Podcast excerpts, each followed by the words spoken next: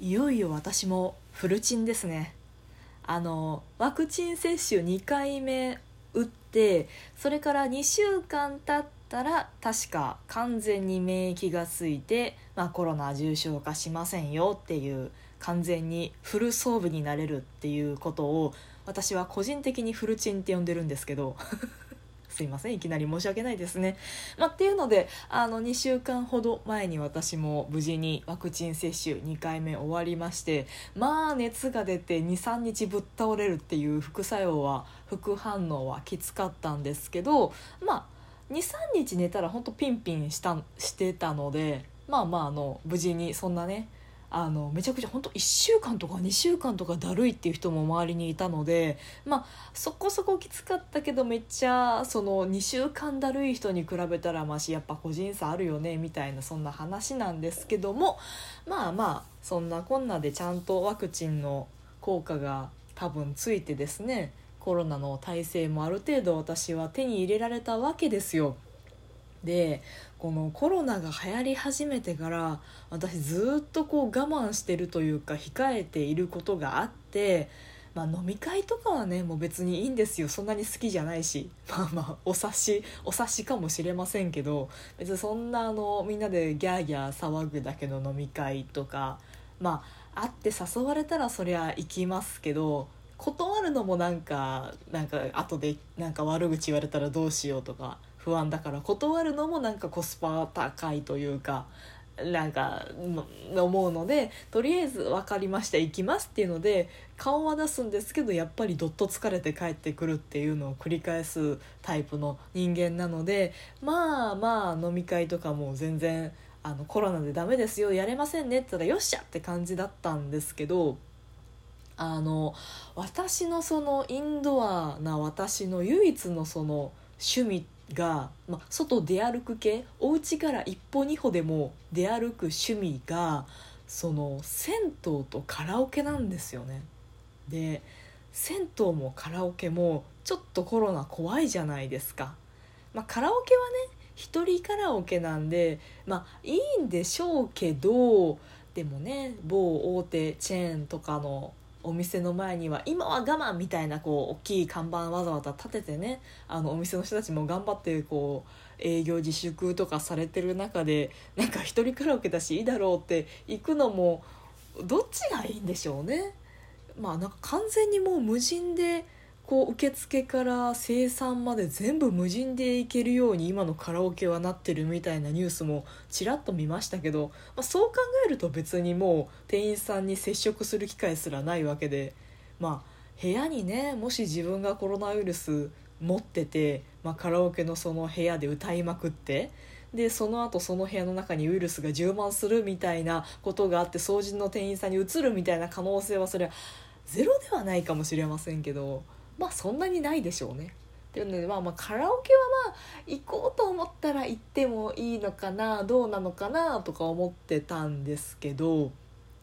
あの銭湯の方ですよ銭湯の方はさすがにこうやっぱりちょっと怖いなと思って本当前までは3ヶ月に1回くらいのペースでちょうどね近所の歩いて歩いて行ける距離のところにそういうスーパー銭湯ではないけれどもちょっとしたスーパー銭湯みたいな施設があってあの街中の普通の銭湯ってあるじゃないですかその石鹸とかも自分で全部持っていかなきゃいけないタイプの。もいっぱいあるしそのちょっとスーパー銭湯チックないろいろサービスがあってっていう銭湯もあるしっていう感じで割とこう銭湯に通うの楽しいにしてたんですけど趣味の一つとしてあったんですけど銭湯はねさすがにこう体液の交換とかが激しそうじゃない体液の交換ってなんかなんか気持ち悪い感じしますけどまあ普通のそのじゃあカラオケ行きますとか普通のスーパー行きますとかに比べたらやっぱりなんか接触とかその感染の可能性高いっぽいような感じがするなって本当科学的根拠も何にもないんですけど、まあ、個人的な感覚であって、まあ、それでずっと銭湯行けてなかったんですよね。でこの度、まあ、一応フルチンになったのであのフルチンになって、まあ、チンついてないですけど私銭湯に行こうかなっていうまあぼちぼち行こうかなって思ってますね。まあとはいえねあの重症化しないだけであってウイルスを運ぶ可能性とか感染する可能性は確かあるんですよね。そうですよね。まあ周りにそんなこう高齢者の人がいたりとかあのワクチン接種できない体質の人がいたりとかでもし私が毎日ウイルス持ってたらその人がコロナかかってワクチン打てないから重症化するかもしれないみたいなまあそんなことあんまりないのでまあまああの銭湯行ってぐらいはいいかなぼちぼち会見だなと思って近々行きたいなっていうのであの皆さんもね、まあ、ある程度第6波が来るかもしれないのでなんか積極的に遊びに行きましょうとは言えませんけどちょっと今のうちぐらいに肩の力を抜いてその自粛とかコロナ禍を忘れられるようなちょっとしたレジャーねあるといいですよね。その密集した密にならない感じのねなんか屋外とかちょっともうだんだん寒くなってきて屋外のレジャーってバーベキューの季節でもないですけどなんかそういうのでちょっと息抜きできるといいですよね。猫だって吠えたい。この番組ではリアルではちょっと喋りづらいこと。だけど誰かに聞いてほしいこと。日々の雑多な所感をいかに言葉にできるか鋭意挑戦中です。少しの間お付き合いいただけますと幸いです。そうですね。海外がもうなんかマスクつけなくていいです。なんかいろんなイベントも無制限です。みたいになってるっていうニュースが流れてくるじゃないですか。であのまあ日本でもぼちぼちねそのワクチンパスポートが始まるかもみたいな、まあ、そういう噂が流れてきてますけど皆さん知ってますか？ワクチンパスポート、まあ、海外のなんかフランスとかの話アメリカとかの話聞いてるとスマホに QR コードが表示されてでお店の入り口でそれピッて読み取ったら「あワクチン接種済みですねどうぞ中入ってくださいいらっしゃいませ」みたいな感じだそうですね。で日本でもワクチンパスポート導入って言ったらてっきりそのパターンになると思ってた思ってたんですけど一応ねできるそうなんですよ日本でも。スマホに QR コードを写してピッてして OK っていうそのスマホ上にワクチン接種証明書が出るみたいなのはまあできるその方向で動いてはいるんですけど実は条件の一つにマイナンバーカードを取得していることがあるんですよね。マイナンバーカードを持ってないとスマホ上でのワクチンパスポートは使えませんっていう仕組みらしいですよどうやら。私そのニュース見てめちゃめちゃ驚いて。あのマイナンバーカードのマイナンバーカード。のあの取得率って4割ぐらいでしょ？4割ぐらいのうちささらにそのワクチンパスポートをスマホで使うぜって言ったらさもう利用率とかやったらもう2割ぐらいになりそうじゃないですか。でその2割のためのそのスマホのワクチンパスポートのためにマイナンバーカードに紐付けてっていうのってなんかなんかどうなんて思いませんか？私だけですか？なんだろう。マイナンバーカードいや私もねあのマイナポイントもらえるって聞いた時にさっさと作っとけばよかったなっていう気持ちはありますよ作ってない自分が悪いっていうのはもちろんあるんですけどそもそもなんかあの立て付け自体にみんなが納得いってないからマイナポイント5,000円分もらえるって言ってあんだけキャンペーンしたけどやっぱり4割ぐらいなわけじゃないですか。ね、